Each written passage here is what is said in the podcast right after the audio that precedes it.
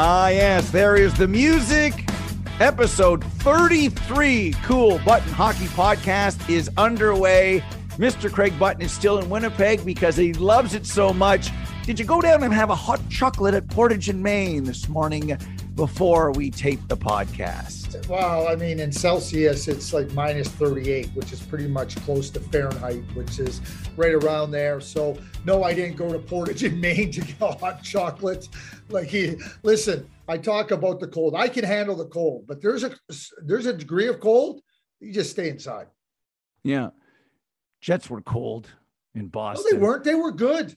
The Jets were really good in Boston on Sunday. I'm going to disagree with you there. Okay. I'll tell you what. Uh, no, in Pittsburgh on Sunday, not Boston. That was Saturday. Like Tristan Jarry was unbelievable. The Winnipeg Jets outchanced them, had quality chances. Kyle Connor could have had six or seven goals if it wasn't for Tristan Jarry. And then they get a lucky break on the Kapanen goal, and then a real sloppy play by Hellebuyck that leads. ends 2 2 within nine seconds. And you know, to me, the Winnipeg Jets played a really strong game, third game in four days, back to back. And Tristan Jarry was the difference for the Pittsburgh Penguins because if, if it wasn't for Tristan Jarry, it's four or five nothing after the first period for the Jets. That's how good they were. And there's nights when you play so well and you don't get rewarded. They got one point. Could they have got two? Yeah, they could have, but nah, I'm not saying the Jets were cold. Not in Pittsburgh, they weren't. So I'll give Jarry his credit. That one sequence where Jarry and Hellebuyck each made great saves back to back was it, it, was an exciting game. Um, let's talk about cold for Jets in in Boston and clutchness. Like up to nothing, penalty late, power play goal. You know, being clutch, whether you believe in the phrase or not, matters. And sometimes teams just find a way to lose. At least the Capitals at the beginning of the year, when they didn't win, they still ended up getting points. And for the Jets, they're leaving points on the table. Craig, finishing fifth, I don't think is it's a scary proposition for the Jets. Fourth is probably a wild card spot. There's just too many close teams in the West. And I look at Dave Lowry and I think I see what Paul Maurice felt at times that they're so good. They're just good enough to keep losing. And that and that's what I'm saying about the Jets. And I think they'll be left out in the cold. I, I don't think they're top eight in the West as they're constructed right now. I really don't. Okay, that's fair enough, and, and time will see. But like you know what, if you if you're gonna if you're gonna lose points like they did in Boston, better to do it to an Eastern Conference team. Yep. February is going to be a February is going to be the the month, the make or break month for the Winnipeg Jets. They're they're playing in the West. They're playing in their division, and th- and that's where they can uh, try to uh, get their game back in order. I mean, they had a coaching change. Dave Lowry has come in there. They've had the COVID issues, just like just like other teams. That's not an excuse, right? But I think Mark Scheifele's back playing on top of his game. You know, obviously losing Ehlers is, is, is a challenge, but uh, th- this is going to be their their breaker their make or break month is going to be February. So let's just wait and see what's happened. And you're right you know what? You can't keep talking about we played well enough to win and you didn't win. They, they, they got to find a way to win and they got to find a way in those situations to to to capitalize and and and not capsize. and that's it. That's the key for the Jets. But I still I, I think they have a good team. I think they have some good players. And I guess February we'll see if I'm right or I'm wrong. Yeah.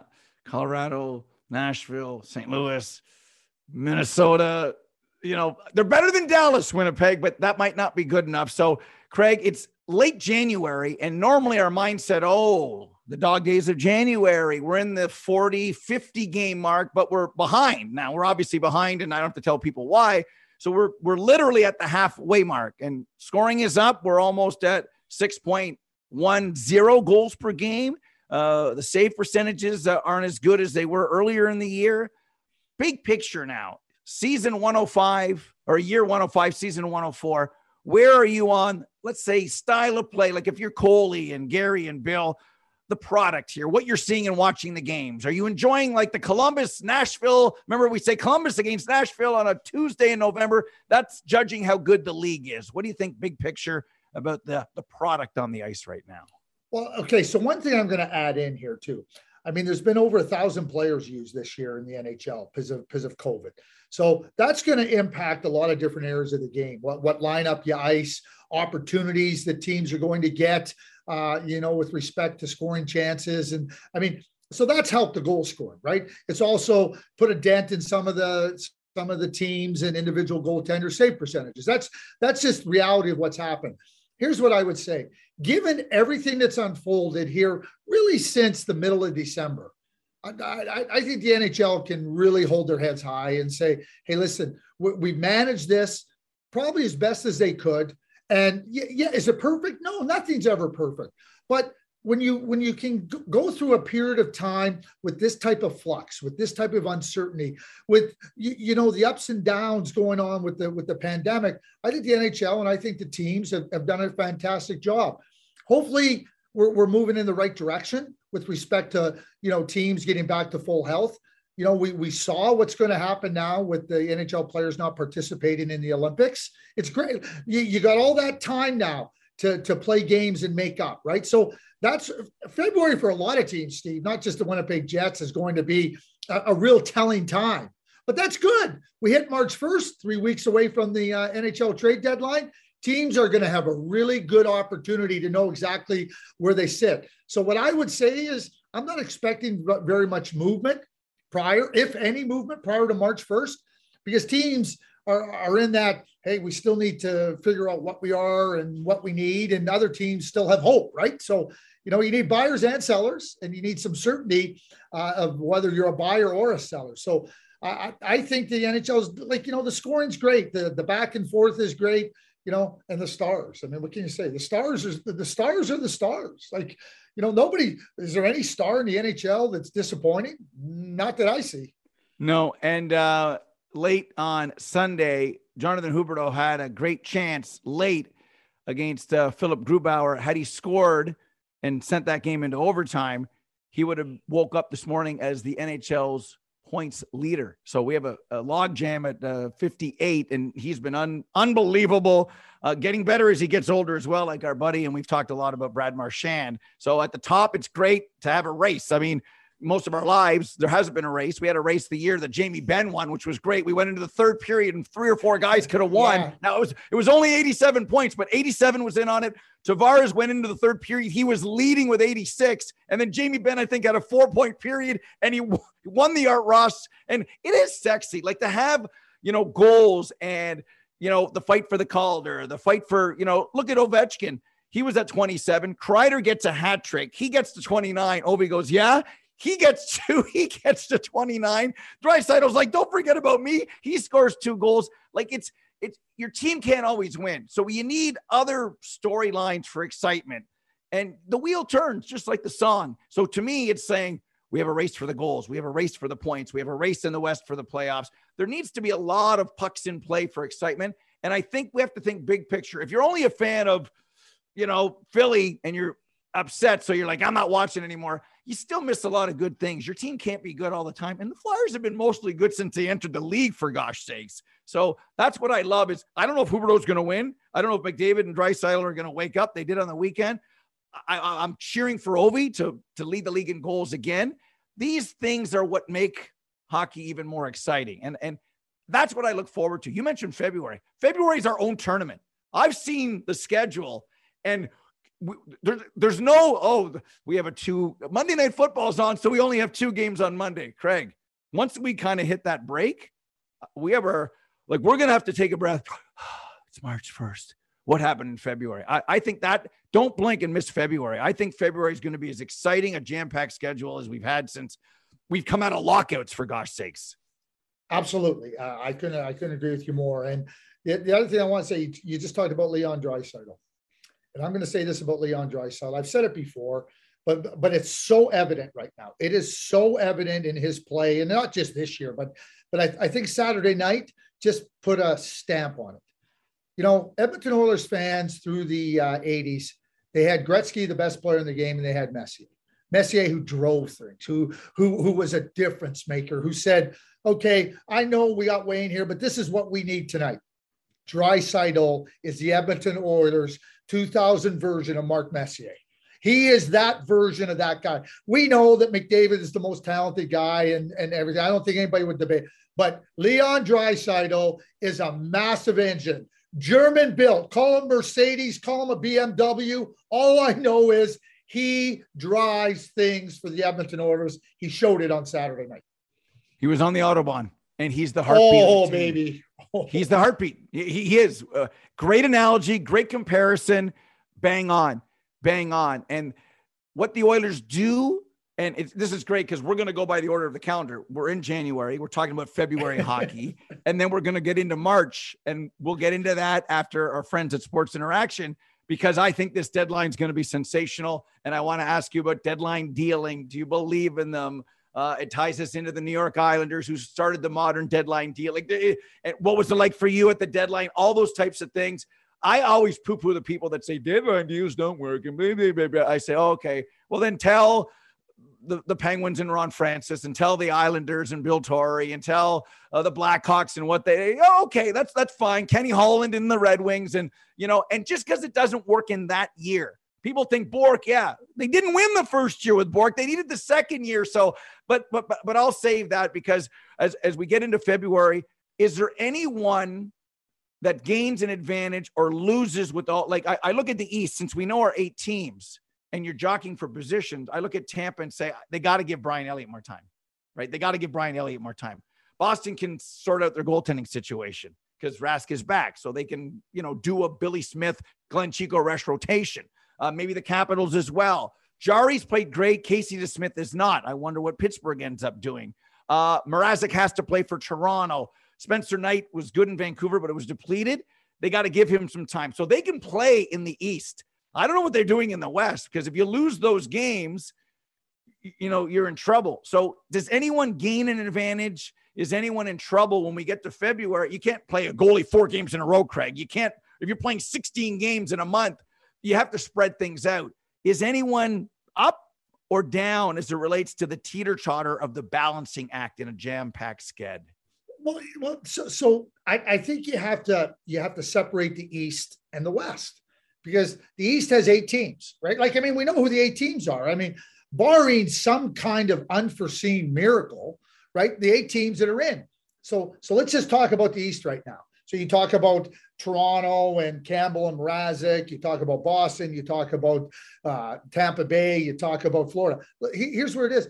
Those teams have, have a unique opportunity because it, it's clear. What do we got to do? Who, who, who are we going to match up against in, in, in, in the playoffs, right? Like, how, how's it going to look, right? Like, and really, I mean, it's going to, it's going to set up perfectly one to four in your division.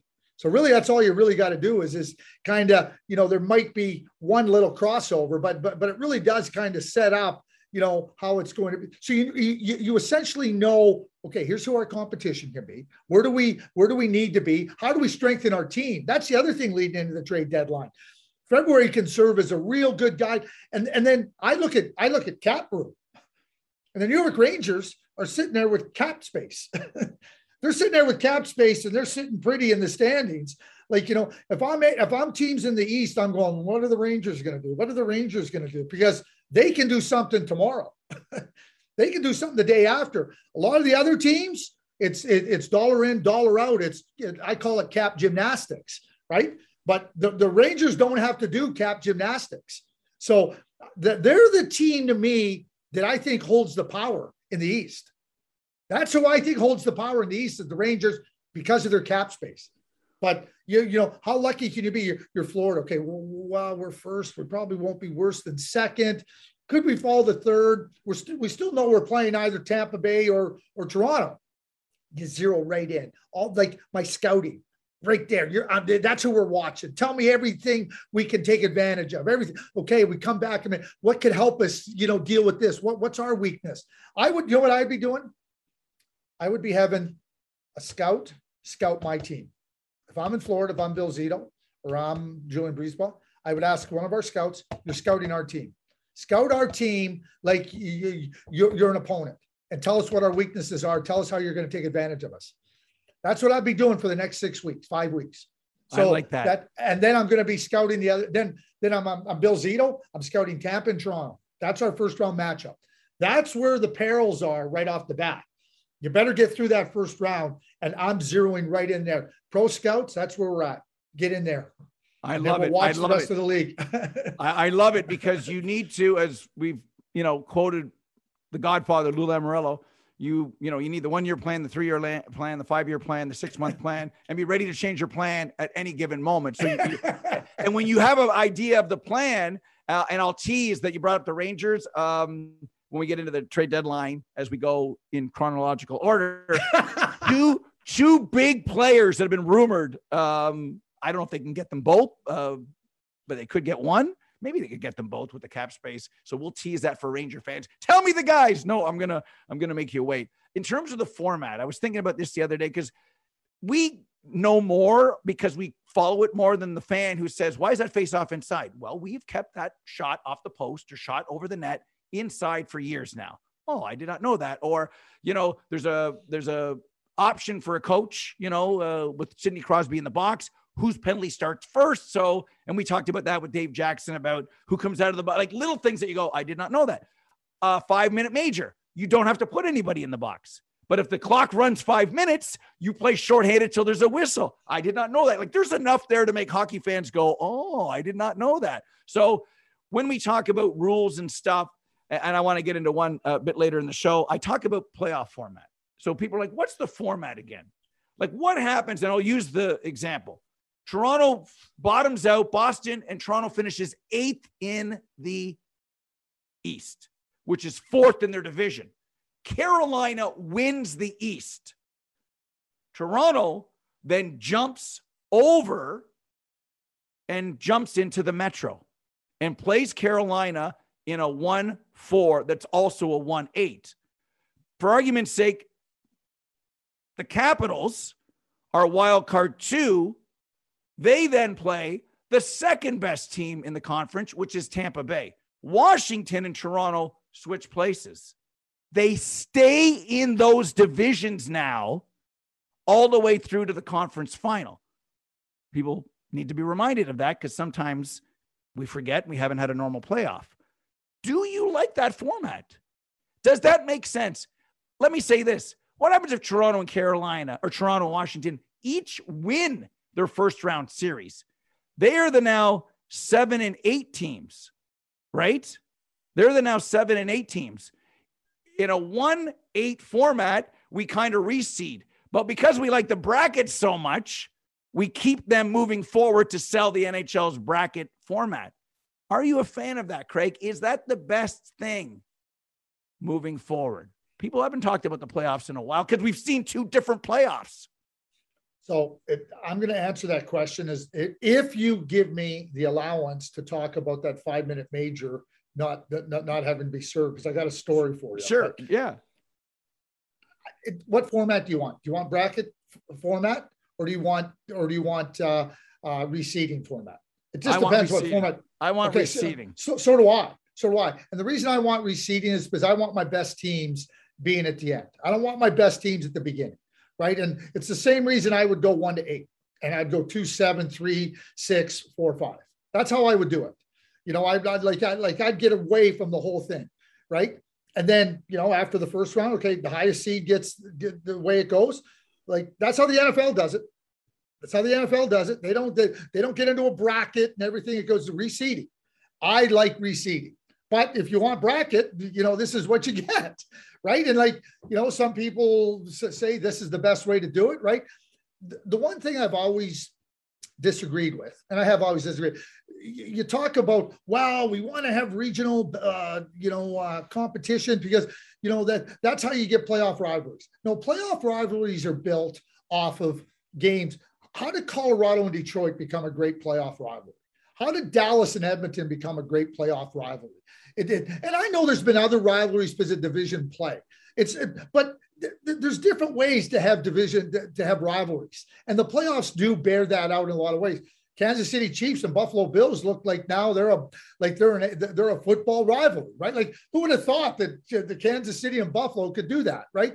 But at the same time, you know, I, I like the receive. I want my best teams to have the best opportunity to proceed. That's what I want. Now, the argument can be, well, we have it with bracketology. Yeah, maybe you do, maybe you don't.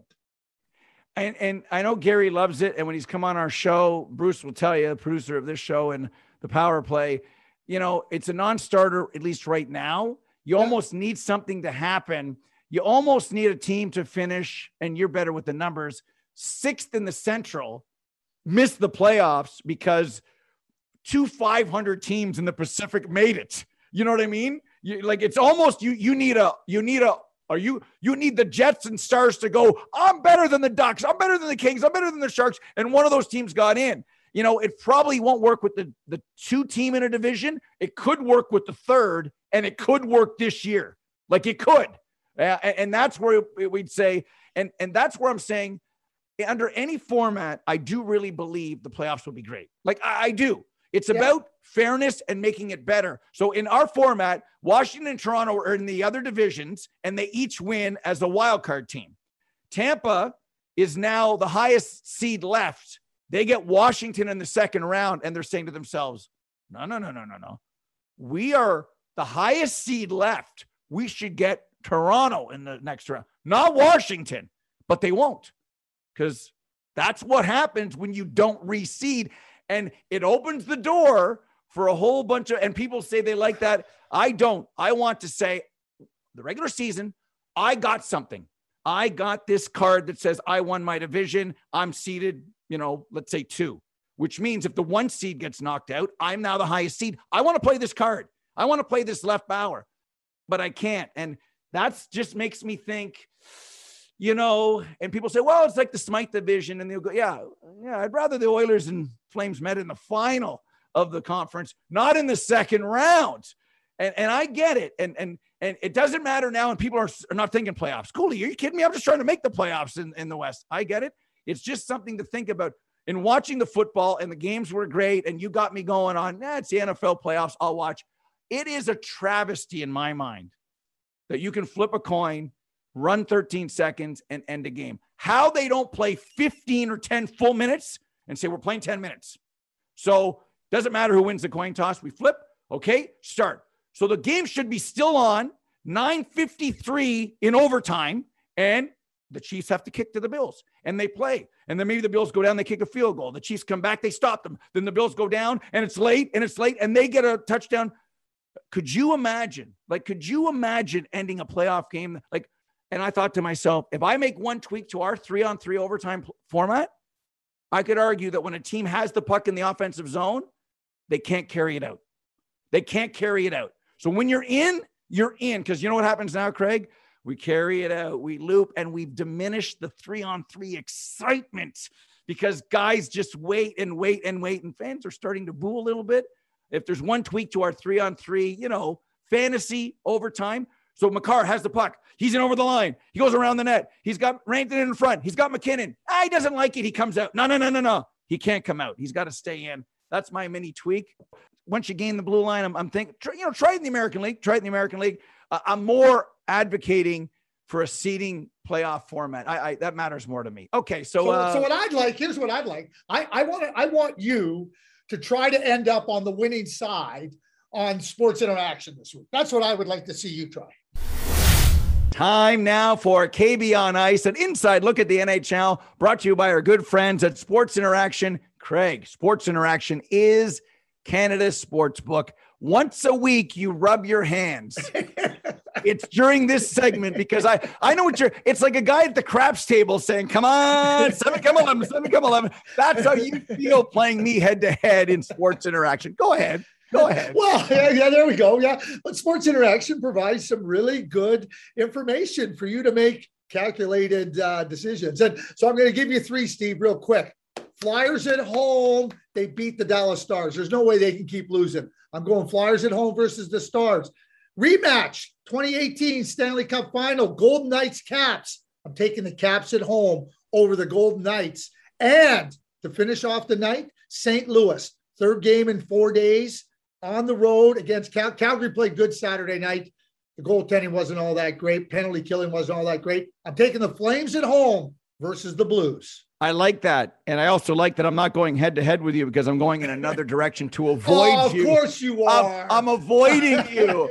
Uh, I'm going to take the Boston Bruins. Uh, so much for Brad Marchand being out an extended period of time. I guess the ice bag worked. Uh, they can't lose right now, Boston. Down 2 nothing to Winnipeg. They come back. That says something about the Jets. I'm sorry. And the Boston Bruins. Bruins at home to the Ducks, who are going to start a knock us out of the playoff road trip. When they get back home, They will be OOP out of the playoffs. Boston wins tonight at home. Give up the pucks. Uh, Rangers and Kings. The Rangers are doing everything they can to just win. 3 1 Arizona. I'm watching a bit of that game. I look up and then there's Chris Kreider hat trick. Is Chris Kreider going to score 50 goals? I don't know, but the Rangers beat the Kings tonight, Craig. Okay, good. Well, why would you bet against Chris Kreider scoring 50 goals? He's on pace. He's right there with it, 29 through through half the season. Why would you bet against Chris Kreider? Why would I bet against Craig Button? Check out all the odds, props, and totals at SIA.com, SIA.com, and sign up today at sportsinteraction.com forward slash cool button pod to place your bet. Sports Interaction is Canada's sportsbook. Mr. Craig Button, you and I have sat on the desk many a day in and around trade deadline. You've been involved in many jobs, whether it's at TSN, the score, us together, that's hockey tonight, and of course, you know, as an executive and a Stanley Cup champion, uh, 1999. So I'll ask question one Do you believe trade deadline dealing works? There's a theory out there that some people think it doesn't, but I'm opening the door to you. Okay. So, so what are you trying to affect with a trade deadline?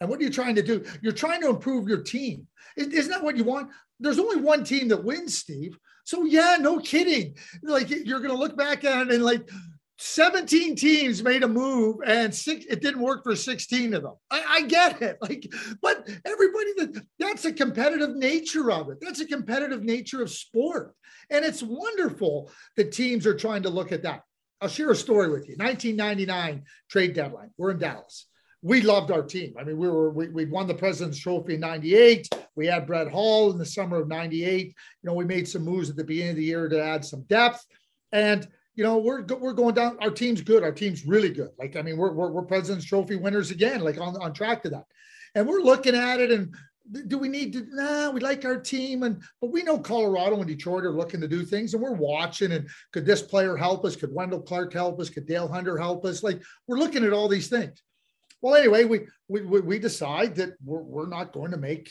any moves because we like our team. We think our team is strong enough. Well, we we see uh, the Colorado Avalanche uh, add uh, Dale Hunter, and we kind of go, ooh. And then we see the uh, Detroit Red Wings add Wendel Clark, and we go, ooh, right? I remember we're sitting in Bob Gainey's office, and Bob's sitting there, goes, oh, maybe we should have done something. And I and I said it. I said to Bob, I said, Bob, we believe in our team you know, we, we we we didn't get to this point trying to chase it. We really believe in our team, and we didn't make a move, so we can't. It's past. We can't do anything about. It. And he takes his hand, he slaps it on us. He goes, "You're right. We have a good team, and we're more than capable of winning with what we have." And we did. so sometimes, sometimes you, you, it's not that you don't contemplate making moves. You're not like you're trying to strengthen yourself. And and Bob did say this about Dale Hunter and uh, Wendel Clark. He said that's our competition in Colorado and Detroit. And those are real players. Those are players that get your attention.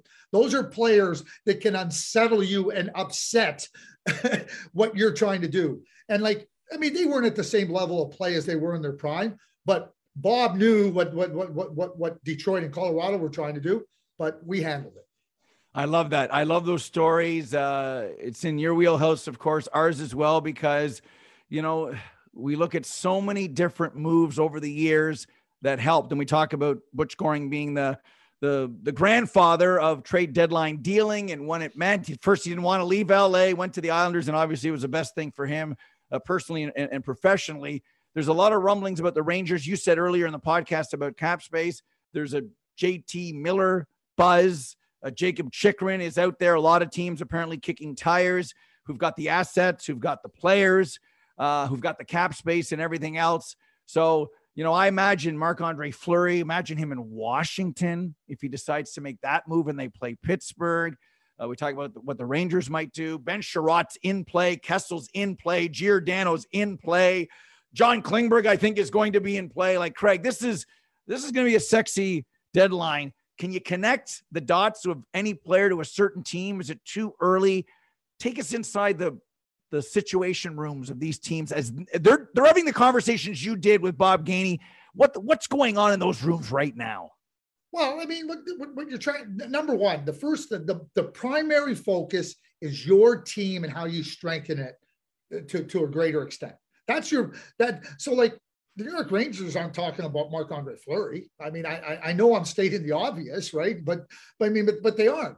Teams that are looking at trying to get a boost in their goaltending, you know, they're going to talk about Marc Andre Fleury. Teams that are looking for a Ben Chiarot type defenseman, right? They're the one, not every team is like the Tampa Bay Lightning aren't looking to Ben Chiarot. I don't believe because, you know, they they have Hedman and they have McDonagh and they have Sergachev and they have Cernak and they have Rutta, right? Like, you know, I, I, I guess you could say they go and get them, but like, I, I, you know, to me, that wouldn't be an area where they're looking to, uh, as an area of like weakness and everything. Well, Maple Leafs, they should be looking at Ben Chiarot. And, you know, because I think that that's so, so that's where you start to look at it.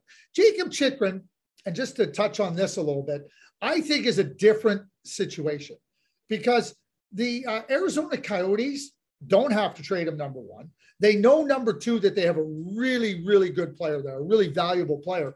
So they're open to anybody that wants to make a deal with them, whether it be a team that's not going to be in the playoffs that wants to add Jakob Chychrun and the Arizona Coyotes can go and get draft picks or prospects. They're wide open on Jakob Chychrun. I don't think I don't yeah, other team would, would, any any team should be interested in Jakob Chychrun, right? But it, it's not just limited to the to the playoff teams. It, it, it just isn't. And you know, when you have a player that good with that contract, you're the Arizona Coyotes. You can't just keep getting. You can't just keep saying we're going to get a first round draft pick and we're getting prospects. I mean, when are the Arizona Coyotes planning on being competitive? 2028? like give me a break like right. you know so yeah. so that you know that's where bill armstrong has to balance it out and work through it and and i get that uh, as well but you know identify your own weaknesses identify what you're at and then who can fill those and then what's the cost that's what trade deadlines about that's yeah. what that's what bill torrey did bill torrey looked at it and said what has given us problems? Why have we been knocked out? What can take some of the pressure off of Bryan Trottier? Who's the player that can fit into there? And and you mentioned names. There might be other players that we don't even realize. But the easy thing to do is, oh, here's here's the trade bait board on free agent deadline day, and and it's UFA, UFA, UFA, UFA. Well, sometimes you might have to look outside the UFAs. Who can be a really good player with contract that can come in and help your team at the right price. That's yeah. where the Rangers, that's where the Rangers to me have like to me, they're the power broker in the in the East because of their cap space. It'd be sexy if it would be if Fleury went to Washington, if Kessel went to Pittsburgh.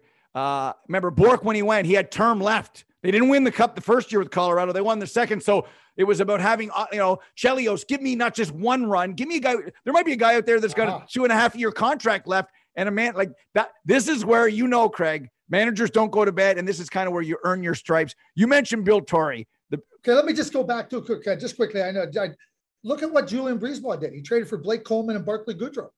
They had term left under contract. I mean, were they names that were mentioned out? Nope. No, no, no, no, they weren't. They, they, weren't mentioned in any way, shape, or form. I, I really felt last year that the Toronto Maple Leafs should have gone after Miles Wood. Miles Wood with contract left on, a speedy winger, heavy winger. That to me is where you go. Well, he's not an unrestricted free agent. Okay, good. So go and get an unrestricted free agent. Doesn't mean you got a better player. I think that's a brilliant point by you. And it uses the Tampa example about give us a couple kicks at the cat where it's possible and be creative. So I guess that's what Bill Torrey was in many ways in his day to bring in Butch Goring and the rest is history. We talk about the Islanders these days and the heyday because of the passing at just 67 of Clark Gillies. Mm. Uh, when I think of Clark Gillies, I think of the Terry O'Reilly, April 19th. Unbelievable. O'Reilly, the lefty, Gillies, um, the playoffs. And, you know, to beat the best, you got to beat the big boys. And it was a great era of hockey. The Islanders had lost, had lost, and lost, and finally started to win. And Gillies was such a, a big part of it. Uh, don't get him angry, my friends. If if he wasn't having a good game, don't wake him up. Was the old line.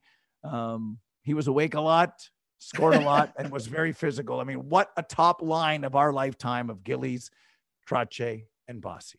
Well, we talk about duos. What a trio! Just think about and, and and they all had different elements. Like you know, you had Gillies on the left wing. He could skate. He was powerful. I mean, can you imagine a defenseman coming, looking up and going, oh, there's Clark Gillies coming down on me. How am I going to defend him? Like he was big, he was strong, he was aggressive, he was assertive, he was skilled, he could skate. So how am I going to play this guy? Because whatever one you picked, like you know, I'm going to take uh, door number three. I'm going to play him.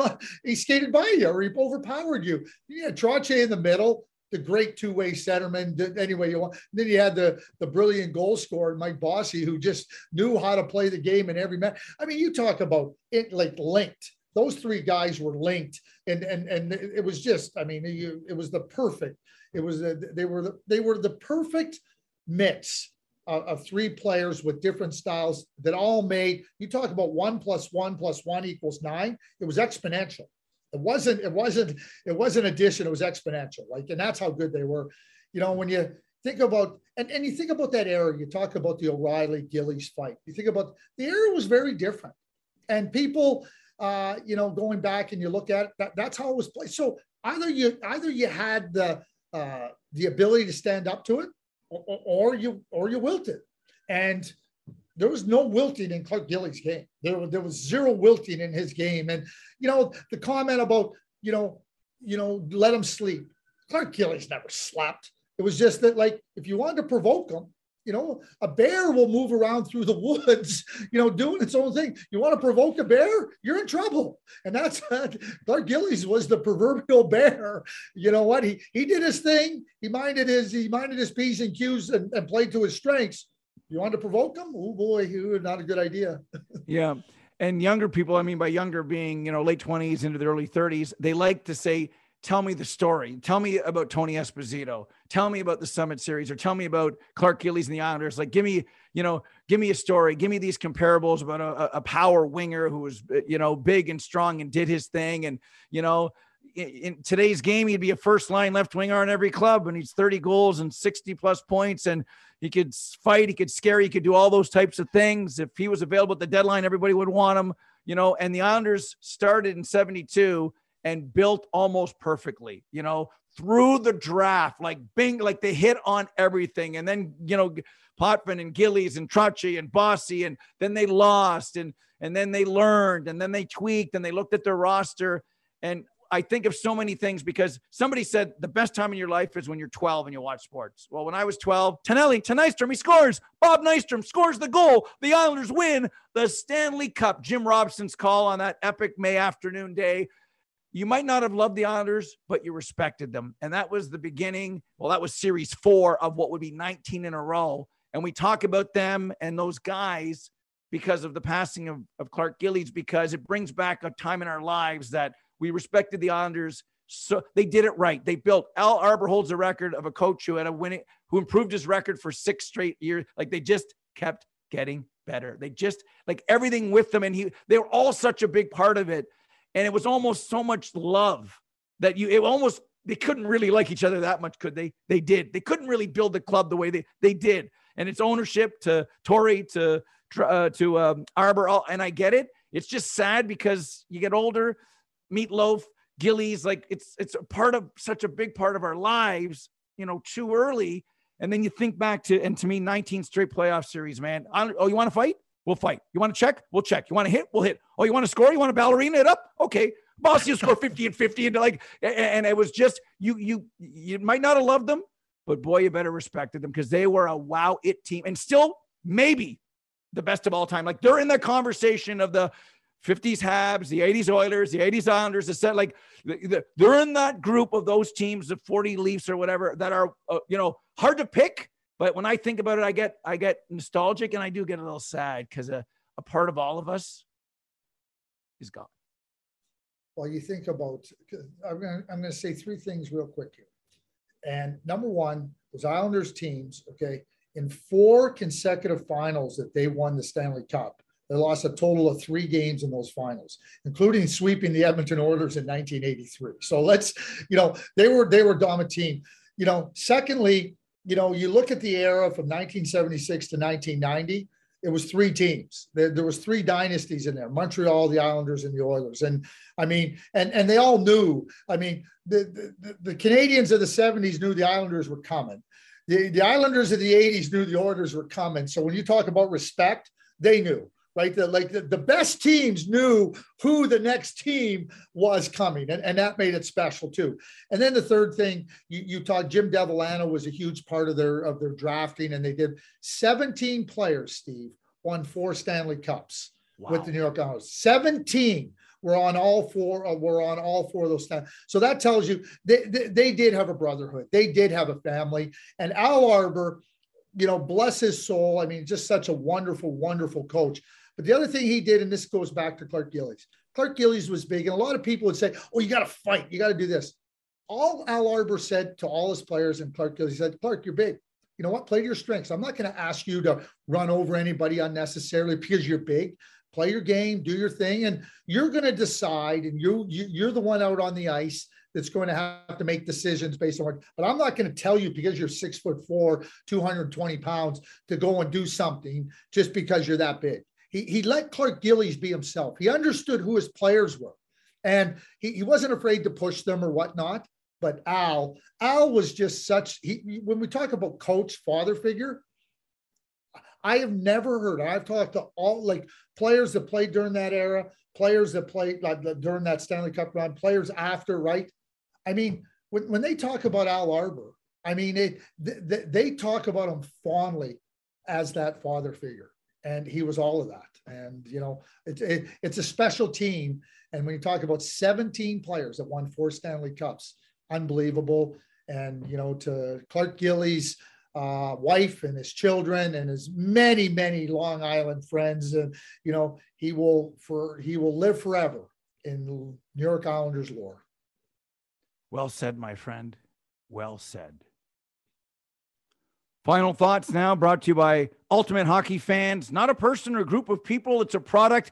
Folks, this is a must for every hockey basement. Or if you've got a bar, if you own a bar at your bar, uh, just go to ultimatehockeyfans.com forward slash cool button pod for your order, your discount, or for more information. Craig, I can picture you when you're back at Channel 9. You're in the TSN hockey office. You're talking to your buddy Steve Dryden there, and uh, you're sitting around planning shows and above you, you got a TSN. They, they can make anything you want. Tell Steve Dryden to open up his wallet and get an ultimate hockey fan for the TSN hockey office, my friend. It would be a beauty.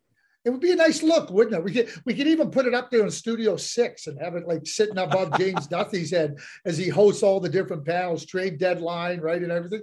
Who knows? Uh, possibilities are endless, but uh, yes. certainly uh, some some nice options uh, when you look at uh, what is available, and the imagination is, is, is open. Your own imagination can determine what you what you build and what you make. Yeah, uh, the puck, that Tampa Bay Lightning puck that you see uh, inside the flyer is beautiful. Remember, you like the Sabres? Sabre puck. You like the Red Wings? Red Wing puck. UltimateHockeyFans.com forward slash cool button pod. You get our discount, ladies and gentlemen. Order today. Paul will take care of you. Okay, well, that's the final thought segment. So, Craig, you go first. Final thought for podcast 33, my friend. We've covered a lot of ground, a lot of ground on this chilly Winnipeg day. Well, you know, the it, it is chilly in Winnipeg where I'm at. I don't. You, you're in the beautiful area of uh, Eastern Toronto, so I don't know what it's like there. But here's what we know. You know, uh, NHL players not going to the Olympics but February shapes up. We're one week away from February. One week. We got we get we're just about done with January. It's hard to believe. But February now, I mean, we were all looking forward to the Olympics, right? Right? We were looking forward to it. But we don't, but I'll tell you what, we got drama. You touched on it earlier in the show. We got drama. We got all kinds of storylines individually, team wise. February is going to be phenomenal. I'm going to tell you what, Punxsutawney Phil, you know, on February 2nd. I don't know what you, I don't care if you come out and see your shadow or you don't, or you tell us there's six more weeks of winter or not. We got hockey, and hockey is going to be fantastic down the stretch into the playoffs. It's Groundhog Day every day in February, not just February 2nd. It's right. It's going to be uh, no Winter Olympics in terms of the best on best, but it's going to be phenomenal. My final thought is the Penguins Tristan Jarry, just because he melted down last year, that, doesn't mean what he is. Yes, we'll talk about him when the playoffs are here. He's been unbelievable. I, I can't believe he's been as good as he has been. Good for him. The mental part of bouncing back. He's done it. He's, he's not getting enough love around the league as far as the, the top goalies he should. He probably would have been on the Olympic team if he was playing. Like if there was no price, You got Binnington. You probably have Jarry going. I, I, I would think, as far as Canada is, was concerned. Uh, they won five in a row. They're 16 and two in their last 18. 16 and two in their last 18. And the game they lost in LA, Mike Sullivan was pissed off that he lost. The, like that's a team like, oh, yeah, we lost two in our last 18, but I'm pissed off about the two that we lost. Uh, I give hats off to the Penguins. Sid's hat trick the other day. Boy, oh boy. Wouldn't want to play him in the first round. Wouldn't want to play him in the fourth round. They're an it team again, folks. And let's see what they do at the trade deadline, Mr. Button. Let me tell you this. Just I'm going to finish this this episode off. Tristan Jarry. You know how long I've watched Tristan Jarry for? Since he was 15 years old. Yeah, 11 years. When I first saw him play, 2011, at the Canada Games in Halifax, Nova Scotia. He was playing for Team BC. Sammy Reinhart was on that team. Curtis Lazar was on that team. Shea Theodore was on that team. They won the gold medal at the Canada Games. They won the gold medal. And Tristan Jarry won. Tristan Jarry won the Western Hockey League championship. He won. He, he won a Memorial Cup with the Edmonton Oil Kings. He's a pretty good player. He's a pretty good goaltender. He's got a winning record, and I can say that you know what he had. He, he he had a tough goal, especially the last three games versus the Islanders in the 2021 play. But he was a good goaltender last year and you got to admire what he's been able to do coming back. And hey, listen, the Faith Andy Chiodo, the uh, Pittsburgh Penguins goaltending coach, done terrific work with him. And Tristan Jarry knows how to win. Yep, he does. Uh, hats off to the Islander organization. Thoughts with Clark Gillies, and uh, kudos to John Tavares how he handled that return and his nice words that he said about uh, the Islanders, and of course Clark Gillies as well. That, ladies and gentlemen, is class. That's it for now. Be well. Talk to you next time.